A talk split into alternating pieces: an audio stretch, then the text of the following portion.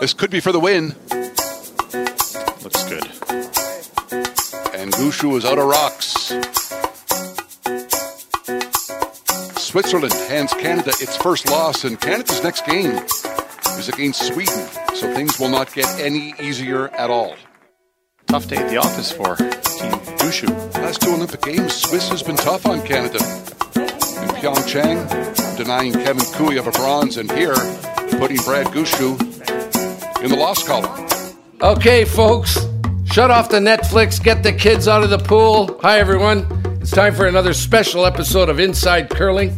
This is Daily Draw, presented by Coolbet for Friday, February 11th. Each and every day, we come on during the games in Beijing to give you everything curling. Today is no exception. Of course, we got another 10 days or so of this. Thank you to Coolbet, a proud sponsor of curling and, frankly, all things ice related. The logo is a bear, after all. If you love sports, make sure you join the thousands of people already enjoying life inside the Coolbet community. We are once again joined by our two pundits, uh, the ambassadors, the Hall of Famers, and uh, they've been uh, had their clocks absolutely turned upside down. I'll explain to you what's going on, okay? Because Kevin's up; he doesn't know which end is up. Warren's been going to sleep for about six minutes. I talked to Warren Kevin last night about eleven o'clock, okay, p.m. And when he got on the phone, he said, "Good morning, Jim." Kev comes on this morning and says, Good evening, everybody. I'm going, What the heck? What's going on? How, how are you doing, Kevin? Oh, yeah, that's pretty funny. It's well, that it's the truth. I came on saying good evening.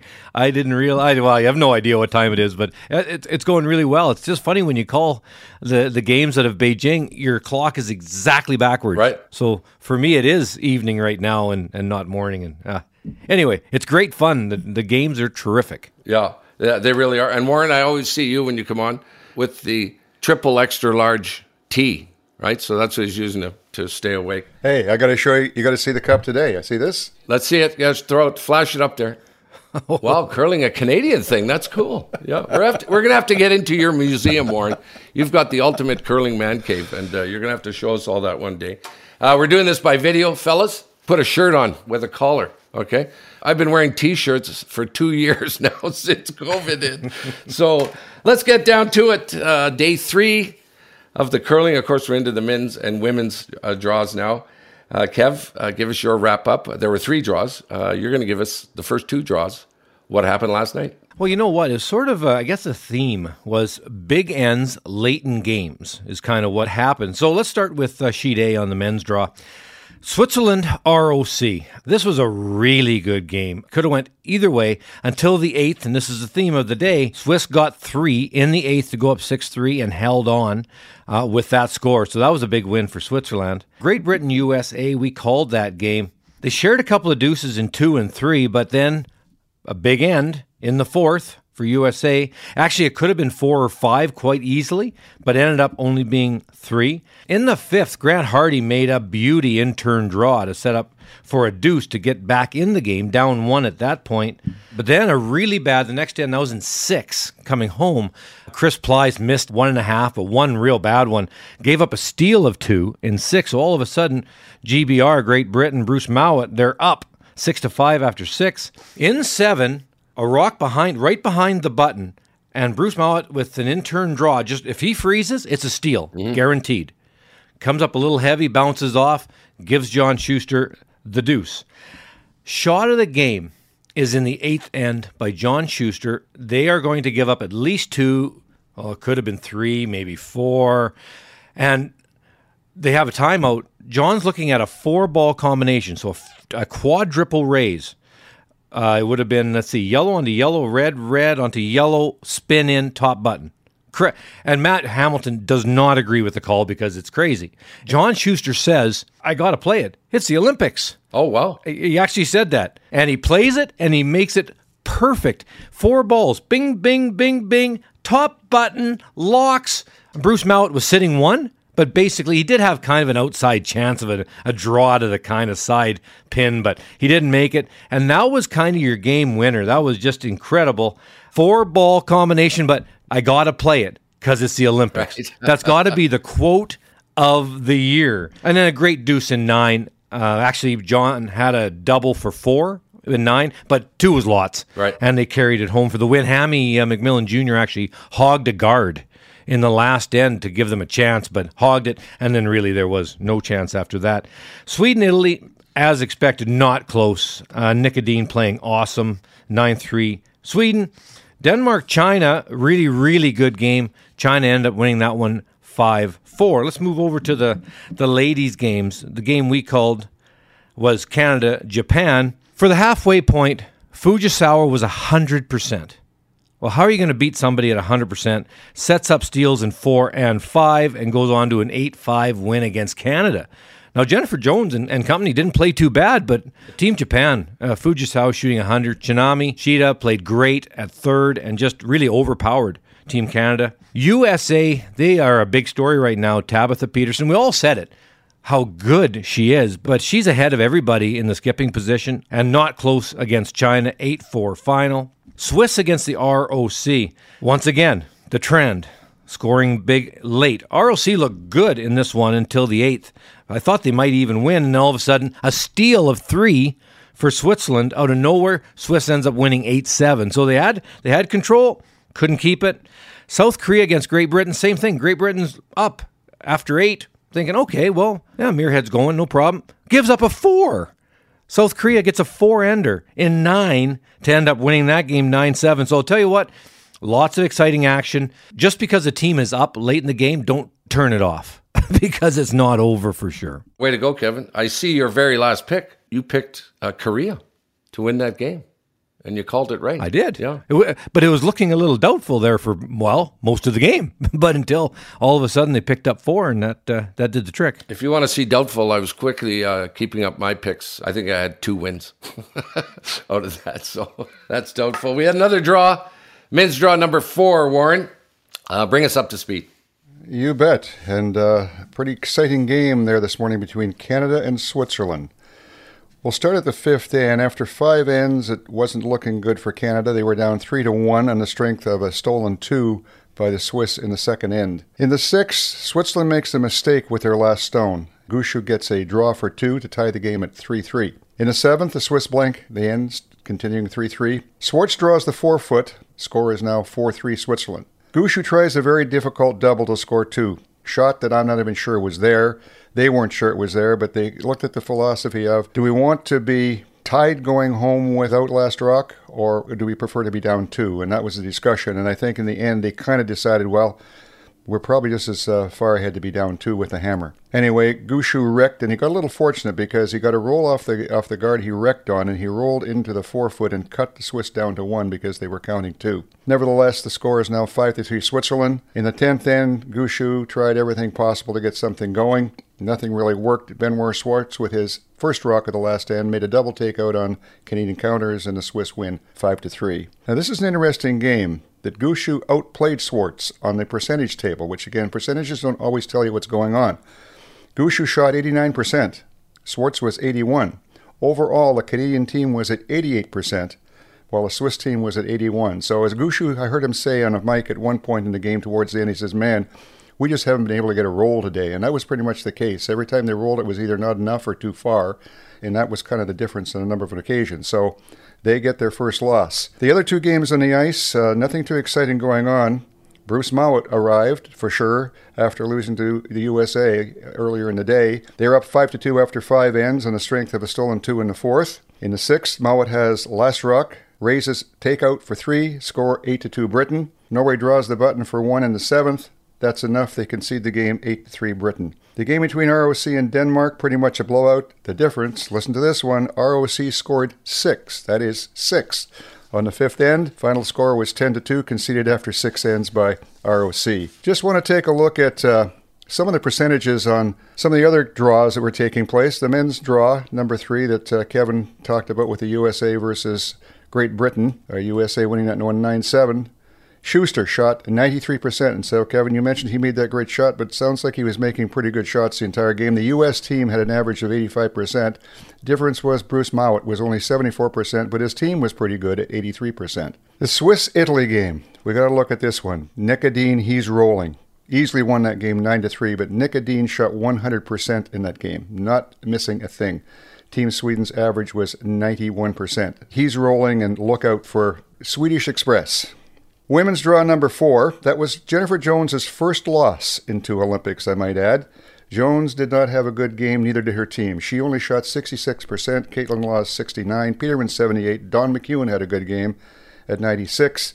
Meanwhile, on the other side of the of the uh, ice, the Japanese team shot 88 as a team overall, and Skip shot 88%. Men's draw number four. Great Britain wins 8 3. Bruce Mouat shot 95% in that game, so that's quite a change from his game earlier in the day against Schuster. And overall, as a team, Great Britain was 91%. So it looks like they were a little shaky starting, but uh, they have now got it together and are on a roll. Looking at the standings on the women's side, we have two undefeated teams, Switzerland and the United States, both at 3 and 0. We then have six teams with 2 and 1 records Canada, Denmark, Japan, Republic of Korea, and Sweden. So look at things now. I would say Switzerland and the United States are, are going to continue to roll. They're going to be in there, but the other two spots are going to be between these other five teams, I believe, because Great Britain's at 1 and 2. I don't think Eve Muirhead's going to do it. ROC is at 0 and 2, and China's at 0 and 3.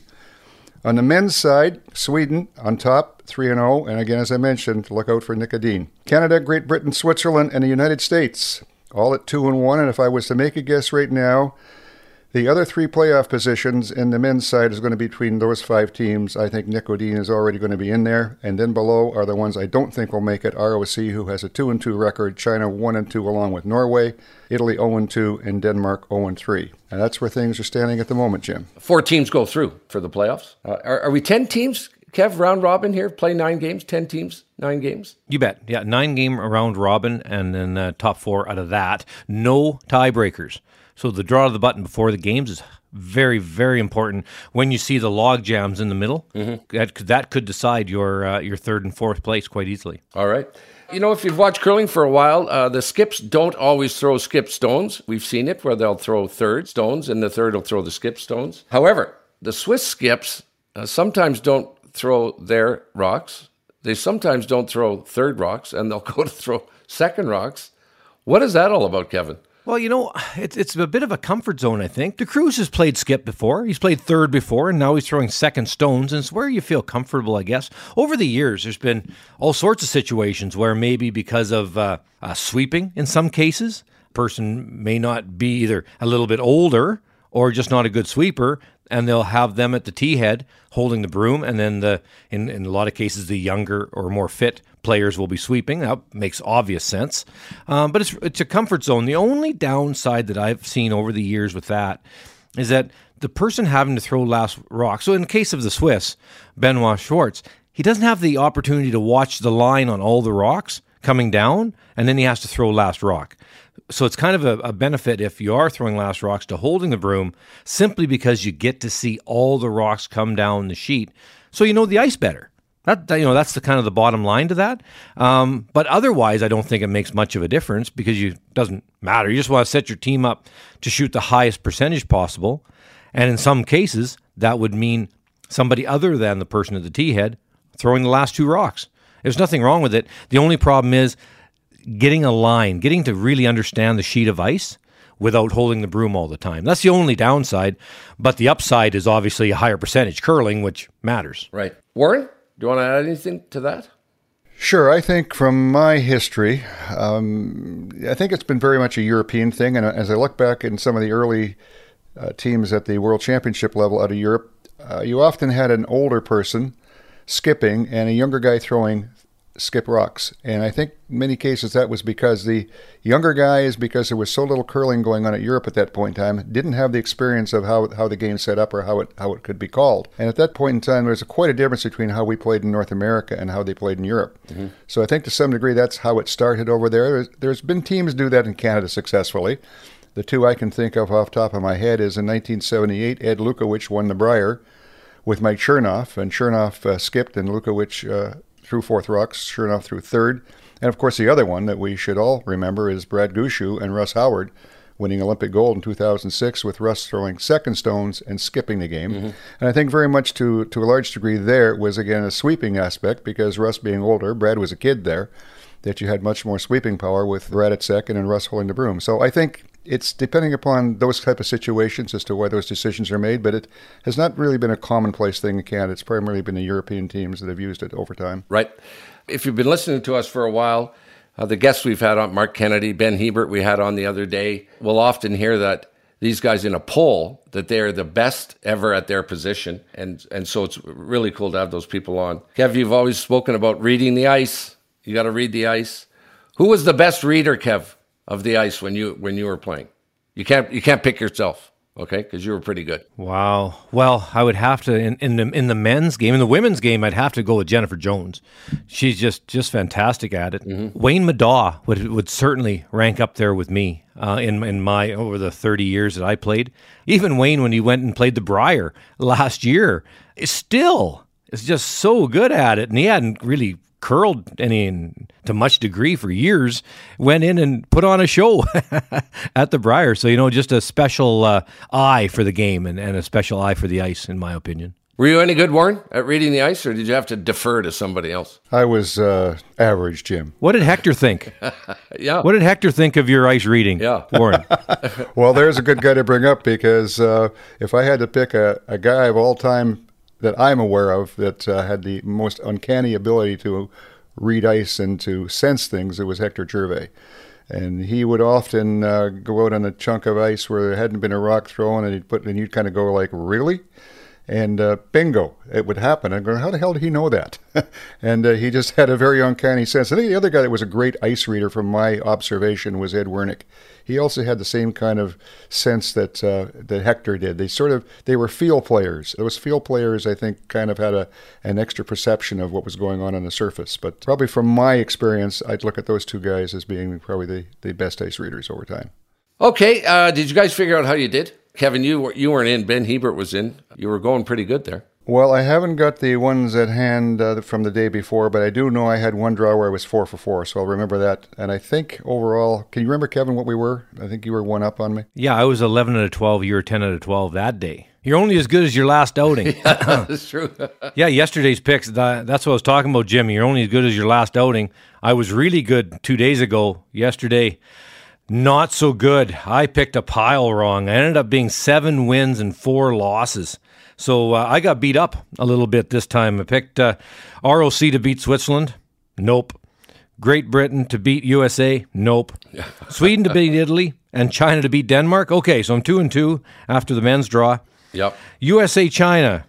I picked it right. USA to win. Canada Japan. I picked Canada. Whoops.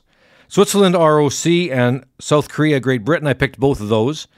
So five and three. And then I picked ROC to beat Denmark, Great Britain to beat Norway. I picked Canada to beat Switzerland. Switzerland won. So seven good ones and four bad. So not a great day for me, Jimmy. You know, you're slipping. You're slipping. How about you, Hanson? Well, I had a few problems as well in that first draw. I had Switzerland over ROC. I had Great Britain over USA, which was no. I had Switzerland over Italy and Denmark over China, so that was okay. I was three for one. In the next draw with the women, I was USA over China. Yep. Canada over Japan. No. Switzerland over ROC, yes, and uh, Britain over Korea, no. So I was two and two in that one. The last draw of the day, three games on the ice. ROC over Denmark, yes. Britain over Norway, yes. And I had Canada over Switzerland, no. Two one. So for the day, I was seven and eleven. So you're seven and four, same as Kevin. Tough day at the office you guys are letting us down. Okay, you're letting us down. Hey, we're still better. over fifty percent, Jim. Listen to these guys each and every day, and you can whip over to Coolbet, uh, lay down some shekels. Uh, I think I'm. I think I'm down. I'm down cash. So, no, no diapers for the kids. I need more money. Okay. uh, we're keep getting emails uh, every day, and we're uh, reading them as we do on our regular show weekly. But we've also been doing it each and every day during the games, and uh, today's no exception. We've got one. A lot of people are still talking about uh, mixed doubles. There's tons of conversation about it on both on both sides. Ben Hebert, uh, you can go back and listen to the show yesterday about uh, you know Ben's take on the mixed doubles and the team that they sent. Whether we like it or not, we keep getting a bunch of emails about the mixed doubles, and here's one from Tony Malachek. I think I'm pronouncing that right, or or Miklachik. Let's just go with Tony, Jim. Okay, let's just go with Tony. Tony M. Uh, right. Hello, you guys. Thanks for the podcast. I've just started to listen to them and I enjoy them very much and your summaries. Got a question for you. I was looking forward to your take on the Canadian team mixed doubles outcome. I think you didn't do the issue justice and was expecting more dialogue on the Canadian team's collapse. Well, we're going to do it for you right now, Tony. Specifically, rather than just talking about the result, I was looking forward to some insight.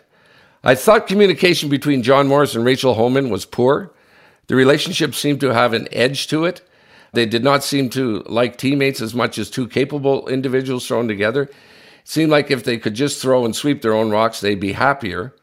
When they threw well, there wasn't a positive energy that resulted that I could see. And when they were poor shots, they failed as individuals, it seems. They often disagreed on, the, on weight and line as the rock proceeded down the ice, which can be okay, but it doesn't seem like they developed any mechanism to work through this disagreement. He goes on to say, Does the lack of prep for the team explain it all? Your conversation with Ben Hebert seemed to indicate that they were prepared. How do you explain this result?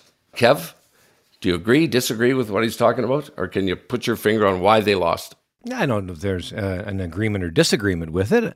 Um, one thing that I think people need to know with, with that team is John Morris and Rachel Homan. They grew, they know each other since they were little kids. They've grown up together. They know each other. So when it comes to chemistry on the ice, the edge, well, you've got John Morris, who's as bullheaded as anybody. I played with him for years. I know that. Right. And then Rachel Homan, and she's as bullheaded as anybody. so you've got you've got two people that are awesome curlers, but their personalities are they're as strong a humans as you're going to meet. So um, I, I don't think on the ice either of them are ever going to be like warm and cuddly. Mm-hmm. That's just not going to happen. That's not their. Not going to happen. That's not going to happen. That's not their personalities.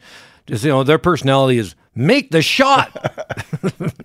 Period. You know, so um, to me, they were very close to getting into the finals. Italy was fantastic and just beat them by what an eighth of an inch or something. Right. You know, in the last one, if we ask John, I have not talked to John since this is done. I will talk to him once he gets back. But the big game that that they're going to look back upon was the Australia loss. You know, you just can't afford to lose to teams that aren't going to make the playoffs. And that was the game that hurt them. Losing to Italy, who went undefeated, that's that's not a problem. They, they mm-hmm. Nobody could beat them. But you know that's okay. But losing to a team that's that's not going to have a chance at the playoffs, that was the game that really cost them. To me, they they played really good. Um, one thing that I noticed though, and I want to mention it, because John Morris is as fit a human as you're going to find. He mm-hmm. is ultra fit. But with his age and mixed doubles, this is a fun thing. This is why I think this game is going to take off across the world because it's a young person sport. John Morris is playing against Mosaner in that Italy Canada game. Mosaner's sweeping every rock just as hard as John. John's you know sweating like crazy and, and can't get his breath. you know he's he's an older guy but fit. Like don't get like, John is really fit. Mosaner though he's just way way younger, 26 years old, and not even having a problem getting his breath. It's no big deal. Just sweep like crazy, throw another one. Doesn't matter at that age. And so that's what I really appreciate about mixed doubles. It's it's a it's an active young person game, fun for kids and young people, and that's what I really really enjoy about it. But I I, I have a hard time being too hard on on John and Rachel. They came within a sliver of getting into the playoffs, and and uh, losing to Italy is no big deal. The haunting one would be that loss to Australia, if if I were in their shoes. Right. As you get older, Kevin, and uh, Warren, I want to get your answer on this too. What What's the first thing to go, Kev? Is it the nerves? Is it the eyesight? Is it physical execution? Everyone's got to face it. You know, one day to look up and go, I, I'm not doing this as well as I used to.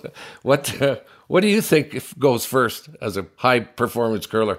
Well, they all go kind of at the same time, unfortunately. a little bit, a little bit, a little bit. And as I'm getting older, I was always blessed with like eagle eyes, awesome, awesome eyes. And I notice now I've got still pretty darn good eyes. Um, no need for glasses yet or anything, but I just can't see as crisp as I once could. So even playing pool, I just don't see the edge of the ball as clear and so on. And it's funny, you know, when it comes to top level sport of any kind, curling included, but it could be any sport when your eyes aren't quite as crisp as they once were. That's sort of a God given thing for a lot of athletes is really mm-hmm. good eyesight.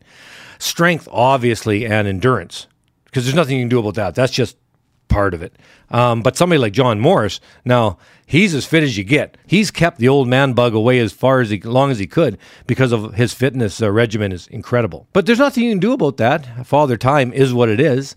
But I could just see the difference in that that game against Italy.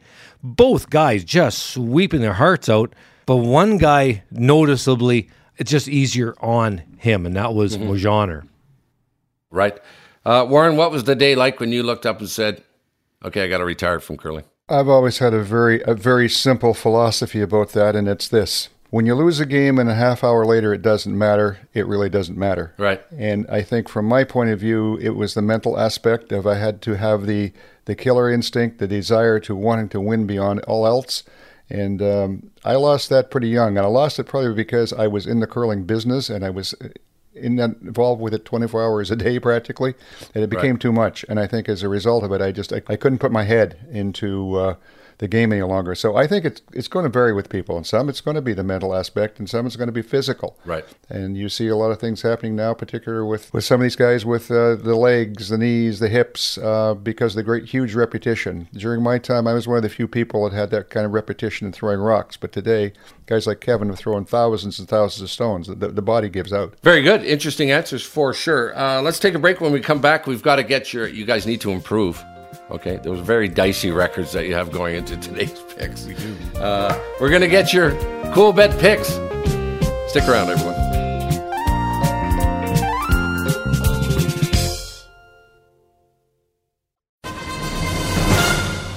Okay, I hope you're still with us. Welcome back, everybody. Wrapping up what happened. Again, we do it each and every day. The show comes out around one o'clock, and we'll do it for the rest of the games. Now we got men's draw number three. We've got to get your picks, you guys, on uh, what comes up ahead. Kev, why don't you go first? All right. So the next uh, draw, the women's draw, Sweden versus Canada. That is an impossible one to pick, but I will pick Sweden because Jennifer Jones and company just didn't play very well against uh, against Japan. Korea ROC, South Korea looks like they're getting into their stride. I'll pick them. And Japan Denmark.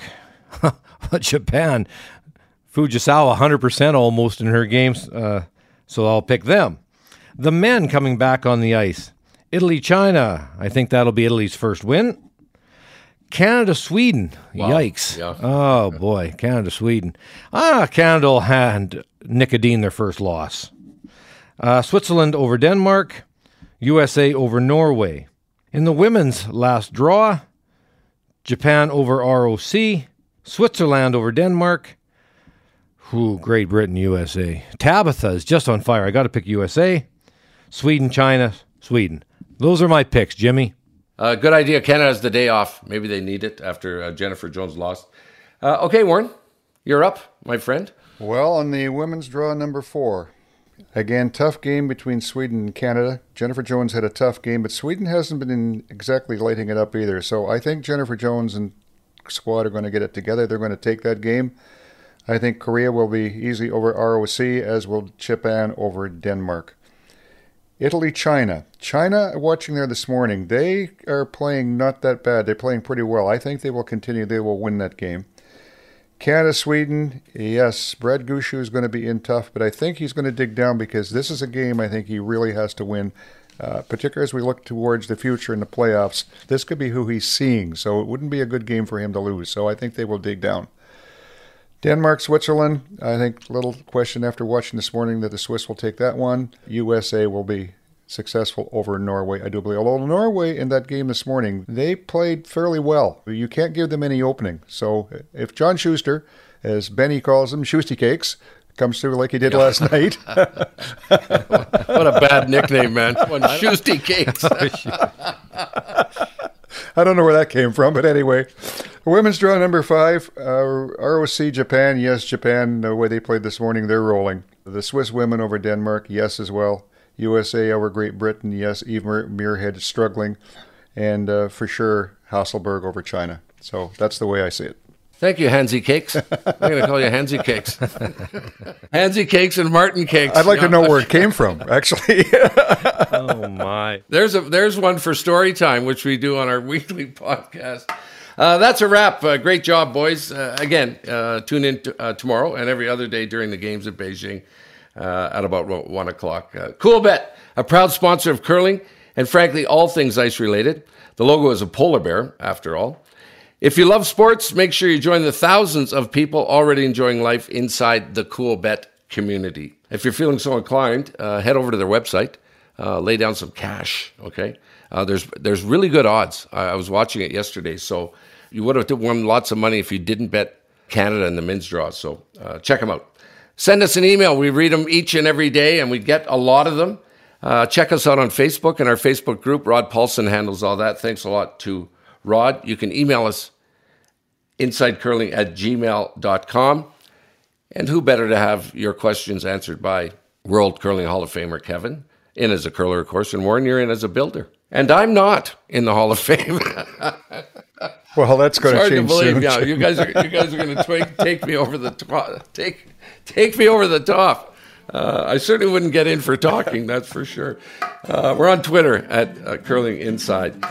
Boys, go get some rest, and we'll be back again tomorrow with another special edition of Inside Curling. This has been Daily Draw. Talk to you later, Warren. See you, Kev. Thanks, Jim. Hey, thanks a lot, Jimmy.